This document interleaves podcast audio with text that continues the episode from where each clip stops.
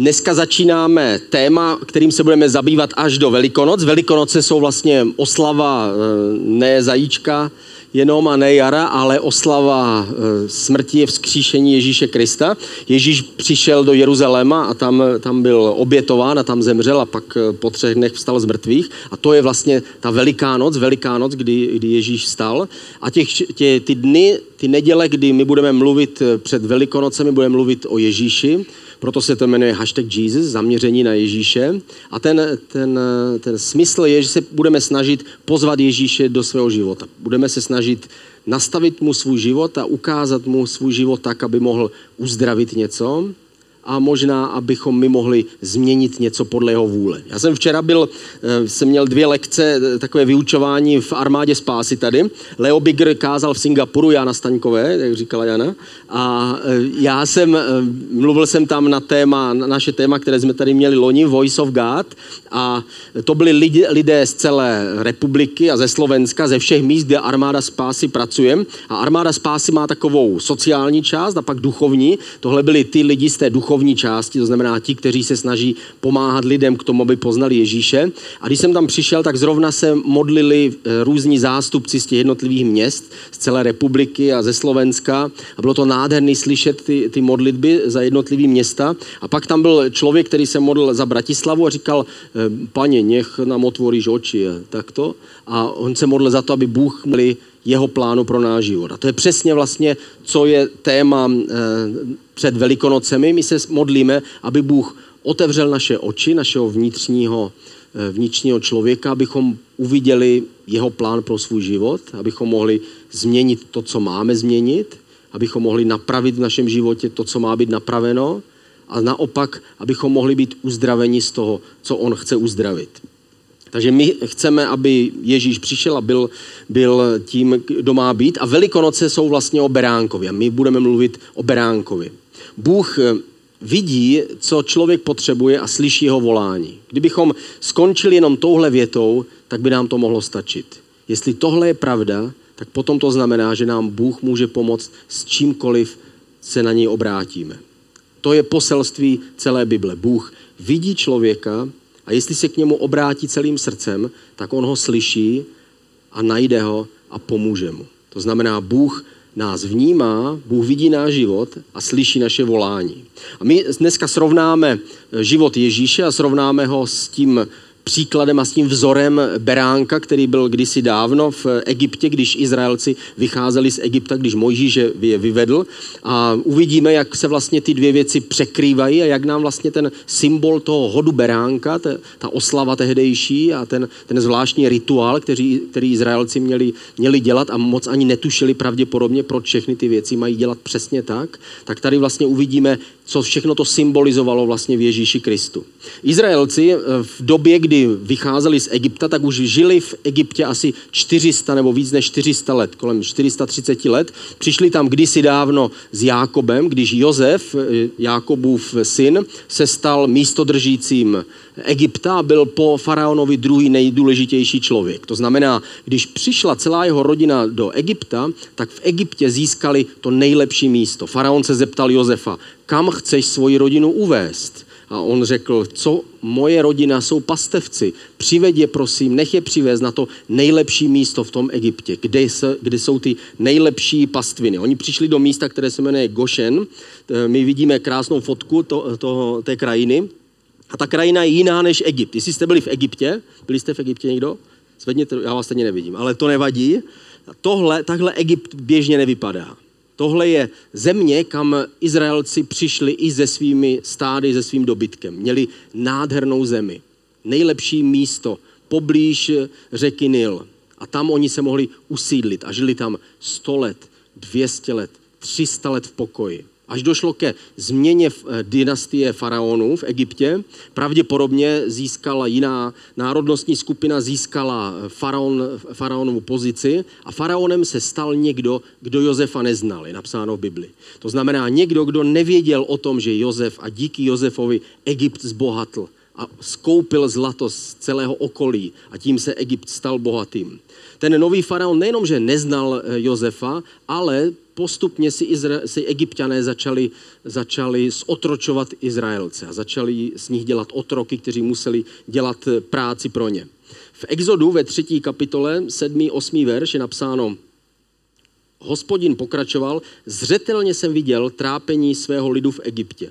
Slyšel jsem i jejich naříkání na jejich byřice, na ty otrokáře. Ano, znám jejich bolesti, proto jsem sestoupil, abych je vytrhl z ruky egyptianů a abych je z té země vyvedl do země dobré, která bude oplývat prostě přesně jako praotec Čech, ale tohle bylo ještě dřív v tohle je místo, kdy Bůh se dívá na Izraelce a Izraelci začínají pomalu, ale jistě trpět. Nejprve je vyhnali z jejich krásné země Gošen, pak museli začít otročit a nakonec to skončilo tak, že dokonce se egyptiané rozhodli, že všechny chlapce, kteří se narodí, takže budou zavražděni, že musí zemřít, aby jich nebylo až moc, aby jich nebylo až příliš. Takže žili pod neuvěřitelným útlakem. A tady Bůh, se, Bůh mluví a říká, já jsem viděl jejich utrpení a slyším jejich volání. Ne, že by všichni volali k Bohu, ale někteří z nich pravděpodobně ano. Stav Izraelců totiž nebyl zas až tak pozitivní. E, na prvním místě byli ovlivněni náboženstvím Egypta. Už tam žili mnoho let. A ta původní generace s Jákobem tam tehdy přišlo hrstka lidí. Bylo to asi 65 lidí, kteří přišli do Egypta a dneska jich byli 100 tisíce postupem času někteří a většina z nich zapomenula na to poselství, ze kterým přišel Jákob. A to je, že Bůh, který všechno stvořil, si vyvolil nás a dal nám nějaký úkol tady na zemi. Byli ovlivněním náboženstvím Egypta. Když se podíváme na jednoho z egyptských bohů, který se jmenuje Apis, tak je to, je to vlastně tele a egyptiané Eh, uctívali nejrůznější zvířata, většinou to byly, to byly lidské postavy s nějakou zvířecí hlavou. A když se díváme na, na to tele egyptské, tak je to vlastně podobný bůh, kterého si potom Egypt, Izraelci nechali, nechali vyrobit. Když Mojžíš byl nahoře a tehdy Izraelci řekli, asi pravděpodobně Mojžíš zemřel, pojďme si udělat teda toho boha. A boha, který je napadl, když si představili slovo Bůh, tak si udělali egyptské tele, to znamená egyptského boha ze zlata. Tohle sebou Izraelci vynesli z té egyptské země. Bylo to uvnitř nich. Navíc, co, co ještě jejich stav byl takový, že slib o zemi, kterou kdysi Bůh dal Abrahamovi, Izákovi, Jákobovi, tak ten je zapomenutý. Tam bylo? Ty tam byla to, to, to tele? slib o zemi je zapomenutý a jsou zraněni z otrocké, jsou zraněni z otrocké práce, jsou plní nemocí, žijí pod útlakem. Ano, přesně, to je ono. Chudoba, nesvoboda, to je, to je stav eh, Izraele, který v Egyptě byl. To znamená, Bůh, který přichází k Izraelcům, tak nepřichází k nádherné církvi, která ho chválí a uctívá a žije jenom pro něj a slibuje mu věrnost, ale přichází ke, k národu, který byl napolo zavlečený do jiného náboženství, plný nemocí a útlaků pod, pod porobou těch otrokářů egyptských a přichází Bůh a říká jim, já vás vyvedu. Já jsem vás slyšel a viděl a já vás vyvedu. Když se na to podíváme a podíváme se na život Ježíšem, tak Bůh viděl trápení a slyšel jejich volání. On to slyšel tehdy u těch, eh, v tom Egyptě, u těch Izraelců a stejně tak slyší volání v době Ježíše.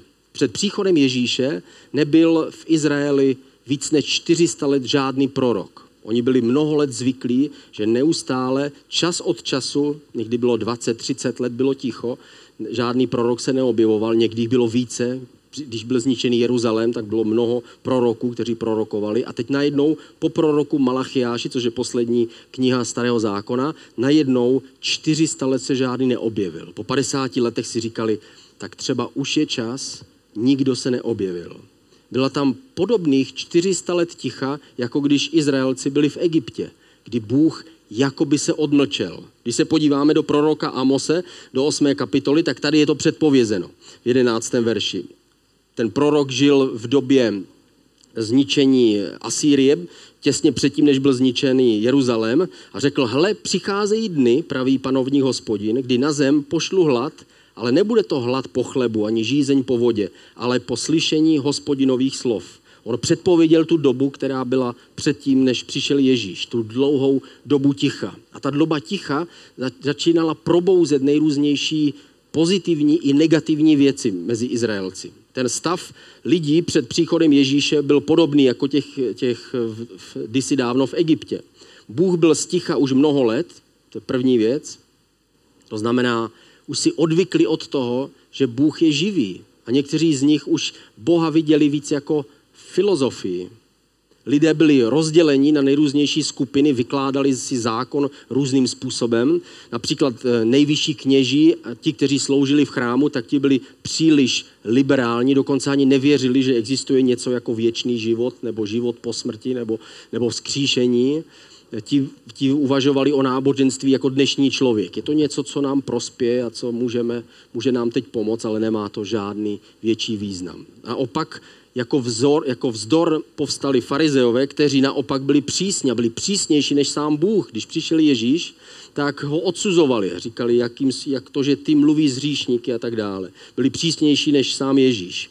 Jiná náboženství se spojovala s judaismem, když židé žili dlouho v Babylonu, tak sebou přinesli a byli ovlivněni perským náboženstvím. A proto i dneska nacházíme něco, co se říká kabala, mysticismus, a to všechno, co vychází jakoby z, z judaismu, ale je to spojeno s perským náboženstvím. To všechno bylo v té době. Různá očekávání Mesiáše. Očekávali, že Mesiáš přijde a porazí římskou armádu a stane se tím, kdo udělá konečně tu pořádnou velkou říši, o jaké kdysi dávno jim Bůh říkal. Takže oni očekávali, že, že Mesiáš se objeví s velkým, velkým mečem a porazí římskou armádu, kterou, kterou, která, byla, eh, která měla nadvládu nad tehdejší zemi v Izraeli. Bůh viděl jejich situaci a vyslyšel jejich volání. A vyslyšel podobně jako tehdy, když poslal Mojžíše, tak tady poslal Ježíše. A stejně je to možná v našem životě. Bůh vidí naši situaci, v jaké jsme teď. Bůh vidí tvoji situaci, co prožíváš, kde seš. Vidí věci, které jsou dobré a které by mohly být lepší. A vidí věci, které jsou špatné a vidí věci, které jsou před tebou. A on vyslyší naše volání. Jestliže my se k němu obrátíme a žádáme ho o cokoliv, on nám to dá. Ježíš dokonce řekl, je to tak, jako kdyby dítě žádalo svého otce eh, o chleba nebo o jídlo a on mu místo toho dal jedovatého hada. Udělá to dobrý otec, udělá to rodič? Ne. A tak stejně Bůh dá člověku to, o co žádá. A co my? My jsme boží děti, ale někdy na to můžeme trochu zapomenout. My říkáme, že Ježíš je náš pán, že nám vládne a, a my směřujeme do jeho království a máme všechny tady ty, ty výrazy, ale někdy trochu zapomeneme na to, jestli on je skutečně pánem mého života. Jestli se optám, pane, co ty si přeješ? Ne jak já chci, ale jak ty chceš. Ne moje vůle, ale tvoje vůle se stane. A víme, že ta jeho vůle je vyšší než ta naše a někdy je souběžná s tou naší, ale někdy se kříží s tou naší a někdy ji míjí a my potřebujeme znova a znova se ujišťovat a ptát se, pane, dělám to, co ty si přeješ, jsem na té cestě spravedlnosti, po které ty mě posíláš, po které prý nikdo nezabloudí, je moje srdce obrácené k tobě. A také nežijeme ve svém skutečném domově. Žijeme ve světě, kde ty hodnoty jsou jiné. A svět kolem nás se směje tomu největšímu, čemu věříme my. My věříme, že Bůh k nám může mluvit a vést nás. Když tohle řekneme někomu, tak je to ta největší pohádka, kterou můžeme někomu říct. No, kež by to byla pravda. A ono to je pravda a je to skutečnost. Žijeme ve světě, který je vzdálený tomu nejdůležitějšímu, eh, o čem my si myslíme, že je důležité. Jednoho dne skončí náš život a každý člověk se bude vracet zpátky k tomu stvořiteli, který ho stvořil. Ježíš v 17. kapitole v Janově evangeliu v 16. verši řekl, nepatří světu, jako ani já nepatřím světu. On řekl, ty lidé, kteří mě budou následovat, tak začínají, začnou mít konflikty ve svém životě, čas od času. Ne pořád, někdy to jde v pokoji, ale čas od času máme konflikty s hodnotami našeho okolí a s hodnotami našeho, našeho vlastní, našich vlastních tužeb. A chceme věci, které chceme je dosáhnout způsobem, který a ptáme se Boha, jestli a potřebujeme ho hledat. Proto se mluví tolik v Bibli o hledání a nacházení. Ne proto, že by Bůh s námi hrál schovku, ale proto, že my vnitřně se cítíme, že jsme pořád za rohem, nebo že jsme občas ztracení, nebo že občas potřebujeme se ujistit, ne, že občas nevíme, jestli opravdu s námi na tu vycházku do lesa šel on a jestli náhodou už nejsme příliš daleko. A třetí věc je, co nás trápí. Je něco v našem, v našem životě, co se nám vrací zpátky, jako ta, ta navigace, která nás vrací zpátky, když přejedeme tu, tu odbočku, když se vrátíme zpět. Je něco, co se nám pořád vrací zpět v našem životě je něco, co, bych, co by mělo být dořešeno. Je tam nějaký vztah, který, řekneme, já už jsem mu ale odpouštěl tisíckrát. A možná, že je potřeba ještě další tisíc odpustit. Je tam nějaký vztah, který, ale já už jsem, dokud se nám některá věc vrací zpátky, je potřeba ji vyřešit a vyčistit. Jestli dokud cítím teplotu, pořád musím být doma v karanténě. Nebo prostě to se mi tam motá úplně teďka současné jako věci. Tak Bůh vidí naši situaci a slyší naše volání. Eh, ve které oblasti ty potřebuješ, aby Bůh tě vyslyšel? Zkus se zamyslet nad tím, kdyby Bůh se zeptal teď, eh, já mám pro tebe jednu věc, jenom jednu zlatou rybu, dám ti ji teď. Co bys po mně chtěl? Zkus si na to odpovědět sám.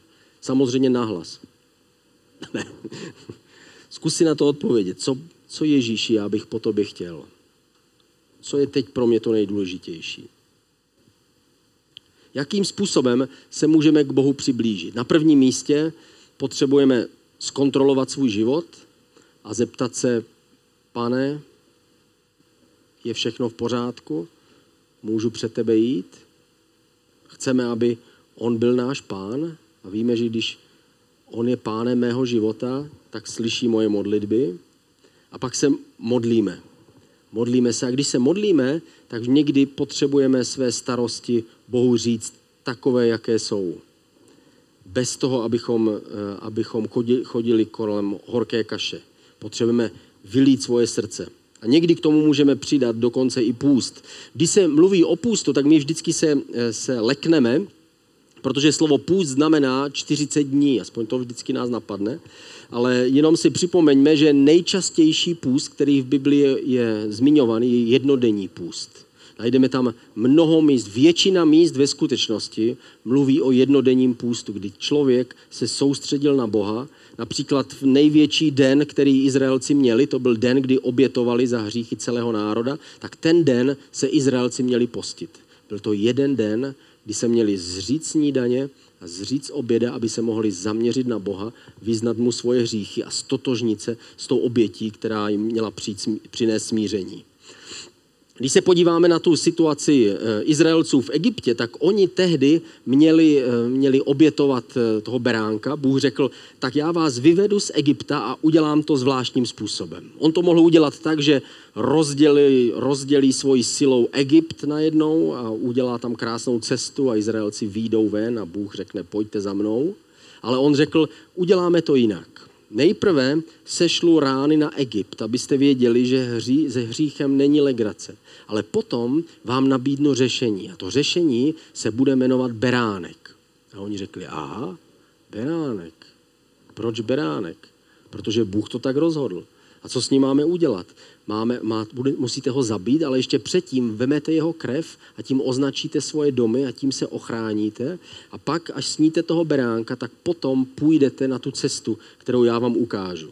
A oni nerozuměli samozřejmě tomu, proč to tak má být, ale ukázali svoji poslušnost Bohu. Stejně je to s námi. Někdy nevíme přesně, ale potřebujeme poslechnout Boha v tom, co po nás chce. A potom, když měli slavit toho beránka, tak pak měli jíst ještě nekvašené chleby. Tehdy jim to Bůh vysvětlil tak, že jim řekl, nekvašené chleby, chleby jsou proto, že jste tak rychle odcházeli z Egypta, že jste ani nestačilo vykynout to těsto. A potom řekl, a teď budete slavit vždycky tohle, tenhle svátek a nechci vidět žádný kvas ve vaší domácnosti. A oni přemýšleli, uh, je na kvasu něco špatného?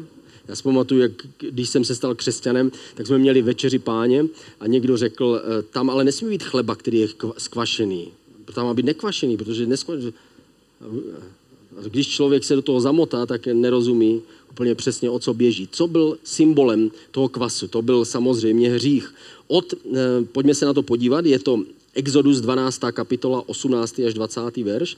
Od večera 14. dne prvního měsíce až do večera 21. dne téhož měsíce budete jíst nekvašené chleby. Po sedm dní se ve vašich domech nenajde kvas. Kdokoliv by jedl něco kvašeného, bude vyloučen z izraelské obce, ať to bude host nebo domácí. Nebudete jíst nic kvašeného, ve všech svých příbycích budete jíst nekvašené chleby. A oni na to řekli, jasně, ano, rozumíme tomu, ale nerozuměli, nekvašené chleby je znamená život bez hříchu. Bůh řekl jednou provždy pro vás a všechny následující a pro vás, kteří jednou budete věřit, až přijde Ježíš na zem, tak hřích je něco, co nepatří do vaší rodiny, do, do vašeho života. Bůh to tehle mohl udělat jinak. Mohl říct, tak Izraelci, kdo z vás během sedmi dnů spáchá nějaký hřích, tak nebude patřit do mého lidu. Puh, bylo by prázdno. Stejně tak to udělal raději jednoduše. Řekl, dobře, tak um, bez toho se nemůžete úplně ubránit hříchu, tak aspoň můžete ale vyhodit veškerý kvas. A kvas se stane symbolem hříchu. Dokonce ani my nejsme schopni žít dva týdny bez toho, abychom neřekli nebo nemysleli si něco, co se Bohu nelíbí. Naštěstí existuje milost, kterou, kterou Bůh nám odpouští. Izraelci museli dát pryč veškerý kvas a stejně tak my máme očistit svůj život od hříchu a tím se otevíráme pro Boha. Co je na tom zřejmé? Že Bohu se nelíbilo, když v tom domě by byl kvas. Bohu se nelíbí, když v našem životě je nějaký hřích. Je tam něco, co se nám otáčí pořád dokola. My se, se snažíme v tom udělat nějaký, nějaký krok už od začátku roku a snažíme se přiblížit svoje životy víc k Bohu. A tak teď v úterý se, se znova sejdeme v 18 hodin tady a budeme se společně modlit. Zkus o tom přemýšlet. Není to pro tebe příležitost sejít se společně a modlit se? Možná k tomu přidat ten jednodenní půst, možná ten jeden den jenom dát Bohu a zkusit očekávat od něj, že on přijde, naplní nás svým duchem a vždycky, když nás naplní svým duchem, tak nás proměňuje o kousek dál svojí blízkostí a svojí láskou.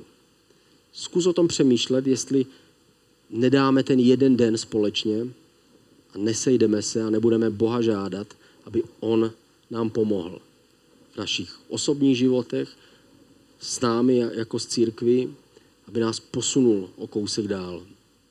Bůh pak řekl eh, dost, když se díval na ty trpící Izraelce v Egyptě a řekl tak a teď přijdu. Jedno, jednu, jednom bodě přijde chvíle, kdy Bůh přijde do našeho života. Tehdy on vstoupil do dějin Izraele tak moc, že kolem toho máme celý starý zákon. Ježíš, když se stal tou odpovědí, tak z toho máme spasení pro celý svět. Ale stejně tak Bůh někdy říká dost našemu volání. Když ho prosíme, žádáme, tak Bůh vstupuje do našeho života a Bůh nám pomáhá. Exodus 3. kapitola 9. 10. verš. Hle, nářek synů Izraele dolehl ke mně. Viděl jsem také útisk, jakým je egyptiané utiskují. Nyní tedy pojď, pošlu tě k faraonovi a ty vyvedeš můj lid, syny Izraele z Egypta. Každý velký příběh začíná v božím srdci. Bůh viděl, jak trpí a sklonil se a poslal Mojžíše, aby je vyvedl z Egypta. Náš život je pro Boha ten krásný velký příběh. Není to příběh Izraele nebo příběh Mesiáše jenom. Každý z nás je tím velkým příběhem pro Boha. Bůh se nazývá otcem každého z nás. Takže on s každým člověkem žije ten velký příběh lidského života. A ty naše malé věci jsou pro Boha velké, pokud je sdílíme s ním a žijeme s ním. Bůh nás vidí jako ten velký příběh, protože jeho láska je veliká. Bůh řekl, že tak miloval svět, že poslal svého syna, aby každého zachránil. Bůh je zachránil tak, že jim poslal vysvoboditele. Stejně jako Mojžíše, tak poslal Ježíše jako vysvoboditele. Mojžíš byl ten fyzický vysvoboditel, který zachránil Izrael a provedl je, provedl je mořem a přivedl je do té, do té zaslíbené země. A Ježíš přichází jako ten duchovní vysvoboditel. Vyvádí nás z hříchu a uvádí nás do té duchovní zaslíbené země. Pojďme se podívat na několik srovnání. Mojžíš a Ježíš. Mojžíš byl zároveň Žid, zároveň Izraelec, ale zároveň byl egyptian současně, to znamená, žil na faraonově dvoře a naučil se všechno, co egyptian má umět. Byl ostříhaný jako egyptian, oblečený jako egyptian, ale zároveň byl Izraelec, byl obřezán, stejně jako Ježíš. Ježíš byl Bůh a zároveň byl člověk, vnímal všechno jako my a byl pokoušený jako my, ale zároveň to byl ten, který nás stvořil. Další srovnání Mojžíše a Ježíše. Mojžíš, když byl malý, tak zabili všechny chlapce v jeho okolí. Tehdy zabíjeli ty narozené, narozené chlapce. Když se narodil Ježíš, tak se dělo to stejné. Zabíjeli tehdy, Herodes rozkázal, že musí zabít všechny chlapce, kteří se narodili, co kdyby jeden z nich byl ten předpovězený mesiáš. Další srovnání. Mojžíš se vzdal svého života na faraonově dvoře a stal se pastýřem na poušti. A kniha Židům říká, že to udělal kvůli Bohu. Kvůli tomu, že se přihlásil k tomu, k tomu národu eh, Izraele a proto se rozhodl, že, bude, že půjde za tím Bohem Izraela, nakonec skončil na poušti jako pastýř. A stejně tak Ježíš. Ježíš se vzdal své boží slávy a boží existence a sestoupil v lidském těle, aby se stal pastýřem nás, naším dobrým pastýřem, aby vyvedl svoje ovce, které slyší jeho hlas. Další srovnání, Mojžíš vedl lidi skrze vodu do svobody, on je provedl tím tou holí, on uhodil do toho rudého moře a to se rozestoupilo, oni prošli do té, do té, do té zaslíbené země, aby vstoupili tam, kde, kde Bůh je určil mít, tam, kde budou svobodní, kde nebudou otrokáři, kde může každý žít, jak chce, každý dostal svoji půdu a mohl, mohl na ní hospodařit a žít ve svobodě. A Ježíš stejně tak vyvedl nás skrze vodu křtu do svobody. Ty hříchy jsme nechali v té vodě při křtu a vstoupili jsme do svobody Božího syna. Mojžíš zachránil Izraelce a Ježíš ten zachraňuje tebe.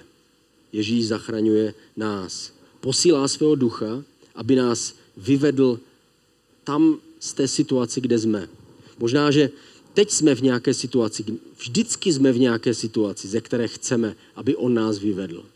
Vždycky je něco, co chceme, aby nám Bůh dal, s čím pomohl a co nám dal víc. Vždycky usilujeme o to naplnit jeho vůli a jeho plán. A tak Bůh posílá beránka. Tehdy, v tehdejší době, v době eh, Izraele, když byl Izrael v Egyptě, tak to bylo přesně desátý den prvního měsíce. On, on řekl Bůh tehdy, tohle podle nového kalendáře, který teď budete mít, tohle bude první měsíc. A desátý den toho prvního měsíce vezmete beránka a budete ho obětovat. Exodus 12. kapitola 13. verš. Tu krev budete mít na svých domech jako znamení. Až udeřím na egyptskou zem, spatřím tu krev a ušetřím vás, tak se vám ta zhoubná rána vyhne. A tady krev se stává znamením. Oni měli omočit v krvi toho beránka a měli udělat znamení na svých dveřích, aby ten, který přicházel, ta zhouba, která přicházela, aby mohla minout jejich dveře. A každý egyptian, který chtěl, mohl udělat to stejné. Taky mohli vzít krev beránka, mohli říct, můžeme také být ochráněni Každá domácnost měla mít jednoho beránka, který byl bez vady, to znamená, bez, to znamená znak dokonalosti, znak toho budoucího dokonalého beránka, který je Ježíš. A ta krev se stala záchranou. A oni to mohli udělat, Bůh to mohl udělat tisíci různými způsoby. A udělal to tímhle způsobem proto, aby ukázal na Ježíše. Ukázal, že on se stane tou obětí a jeho krev očistí lidi od hříchu. Beránek zemřel místo prvorozených z Izraele. Tam je použité to zvláštní slovo prvorozených. Prvorozený v tehdejší době znamenal, že je symbolem všech celého domu. A Bůh řekl, já zachraňuji všechny. On řekl, já ušetřím vaše prvorozené a tím říkám, já zachraňuji všechny, kdo patří k vám. Zachraňuji celý svět. Bůh chtěl svým beránkem ochránit a spasit celý svět. Ježíš byl boží beránek, pojďme se podívat do Janova Evangelia, první kapitoly, 29. verš. Druhého dne Jan, tady se mluví o křtiteli, uviděl Ježíše, jak přichází k němu a řekl, hle, beránek boží, který snímá hřích světa. Tady Jan Křtitel o, o mnoho stovek let později a říká, podívejte se, kdo přichází. Tohle je ten beránek. Tohle je smysl toho, toho všeho, co jsme dělali celá staletí. Tohle je naplnění toho. Jeho krev, když označí můj život, tak mě ochrání před zhoubou. Tohle je ve skutečnosti místo a verš, který bude provázet eh, celé naše téma. První Petrova, první kapitola, 18. 19. verš. Víte přece, čím jste byli vykoupeni ze svého marného životního způsobu, zděděného po předcích. Nebylo to pomývými věcmi, stříbrem ani zlatem, ale vzácnou krví Kristovou. Ten byl jako beránek bez vady a poskvrny. Beránek bez hříchu, který zemřel za nás. To všechno v tom starém zákoně byl jenom jako stín, jako symbol toho, co se mělo stát. Ten, ten, ta skutečnost byl Ježíš. Ten, ta hostina toho beránka byla jenom symbolem a ukázkou a stínem těch věcí, které stojí před nimi. O beránkovi je psáno i v knize Zjevení na konci. Hle, spatřil jsem, jak uprostřed trůnu a bytostí stojí beránek. A vypadá, jako by byl někdy zabitý, říká Jan, který ho viděl. Viděl tam beránka, který září slávou, ze kterého vychází světlo a boží život. Vidí tam Boha, který se vrací ze splnění toho úkolu, který sám na sebe si vložil. A v Izajáši 53 je, je předpovězený Ježíš. Říká tam, je tam napsáno, na smrt byl veden jako beránek a ústa neotevřel. On byl ten beránek boží, který snímá hřích světa. Celkem 30krát v Novém zákoně je Ježíš nazván beránkem. Ježíš je tím, který se dal sám sebe k dispozici a byl jako ten beránek, který žil čtyři dny s rodinou a pak zemřel, aby ta rodina byla zachráněná a ta rodina říkala, proč má chudák beránek zemřet, zemřít za nás? Je to proto, abychom jednou my přemýšleli, proč on má umírat za mě, protože svými vlastními hříchy si nedokážeme pomoct. Zemřel místo nás a je dokonalý a je čistý. Jeho krev nás zachránila. Ježíš je můj beránek. On přijel do Jeruzaléma na oslu a bylo to desátý den prvního měsíce podle izraelského kalendáře. Přijel tam ten den, kdy beránek býval obětován a býval zabíjen. Když začínal hod beránka, ten den on přijel do Jeruzaléma a vstoupil tam jako beránek. A Bůh, který viděl kdysi dávno tuhle situaci, tak připravil celý, celý Izrael na to, aby věděl, že jednoho dne přijde beránek. A oni ho sice nepoznali, ale později si podle toho ho mohli rozpoznat a mohli rozklíčovat, že on je ten beránek, který přijel. On přichází ten desátý den, přesně jako oni museli obětovat beránka desátý den a umírá za hříchy lidí. On je beránek, ale je také král našeho života. On tam výjížděl sice na oslu a měl před sebou smrt na kříži, ale zároveň tam výjížděl jako král a oni před ním pokládali ti lidé ty palmové listy a to bylo znamení panování a znamení království a přicházel tam jako král a říkal, příště až přijdu, tak příště už přijdu z mocí a budete volat požehnaný, který přichází. Ale on přišel jako král a stejně je to s námi. Ježíše musíme do svého života vpustit jako krále a podle něho žít, jeho se držet a jeho poslouchat. A tehdy on se stává naším beránkem, který nám odpouští každý hřích a každé provinění. On nám odpouští a přináší nám nový život. My se teď podíváme na krásné eh, video. Je to příběh jedné, eh, jedné ženy eh, ze Švýcarska, která se obrátila k Bohu a která našla toho beránka, který odpouští hříchy napravo nalevo. Pojďme se na to podívat.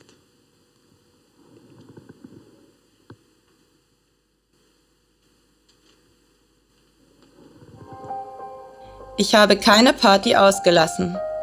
Als ich mit Anfang 20 die Clubs meiner Stadt unsicher machte, war das noch relativ harmlos. Ich kannte Gott damals schon und wusste auch, wie er redet. Aber ich dachte, dass er es nicht gut findet, wenn man feiert und Alkohol trinkt, und ich begann ihm den Rücken zu kehren. Danach wurde mein Partyleben heftiger. Ich machte ganze Wochenenden durch, flog zu jedem Event, egal ob auf Ibiza oder in Barcelona. Mit der Zeit wurde es immer verruchter. Frauen, die wie wild im Club rumknutschten oder Männer, die als Drogen Tropfen nahmen, die normalerweise Ochsen betäuben. Ich begann zu zweifeln, aber blieb doch weiter ein Teil dieser Welt. Auch wenn ich Gott verdrängt hatte, sprach er eines Tages völlig überraschend zu mir. Ich hörte eine Stimme in meinem Kopf sagen, jetzt ist sie schwanger. Ich wusste sofort, das ist Gott und er meinte eine alte Freundin von mir. Warum spricht Gott mit mir? Mir, die doch total gegen seine Ideen lebte. Ich brauchte Klarheit und verabredete mich mit der Freundin trotz aller Zweifel. Und sie war tatsächlich schwanger. Diese Gottesbegegnung änderte mein Leben. Ich erkannte, dass Gott mich nicht vergessen hat, noch mit mir spricht und mich liebt, egal was ich mache. Kurz danach sagte er mir in einem Traum, dass ich mit dem ICF, das ich bisher nur vom Hörensagen kannte, auf ein Snowcamp fahren sollte. Dort würde ich auch meinen zukünftigen Mann kennenlernen. Ich war unsicher, aber ich wollte auf Gott hören und meldete mich an obwohl ich niemanden dort kannte. Auf dem Camp lernte ich eine Christin kennen, die mir alle meine Fragen beantwortete. Auch, dass man als Christ Spaß haben darf und feiern kann. Mein Gottesbild wurde langsam zurechtgerückt. Wir redeten den ganzen ersten Abend und ich verstand auf einmal, wie Jesus und das Kreuz mir helfen möchten. Dann bat ich die Frau, mit mir zu Jesus ans Kreuz zu gehen. Wir gaben alles ab was mich belastete, und tauschten es bei Jesus ein. Danach habe ich eine unglaubliche Befreiung erlebt. Als ich wieder zurückkam, hatte ich gar keine Lust mehr auf mein altes Leben. Ich habe einen radikalen Cut gemacht und mich immer mehr Jesus zugewendet. Mein privates Glück habe ich auch gefunden. Ich habe meinen Mann zwar nicht auf dem Snowcamp kennengelernt, aber im ICF. Und wie sich später herausstellte, ist er zur Zeit meines Traumes wie ich in diese Kirche gekommen. Heute haben wir zwei Kinder und feiern immer noch gerne, vor allem unseren Jesus. Und dass unsere Kirche ihre Gottesdienste in einem Club ausrichtet, passt doch perfekt. Gott hat Humor.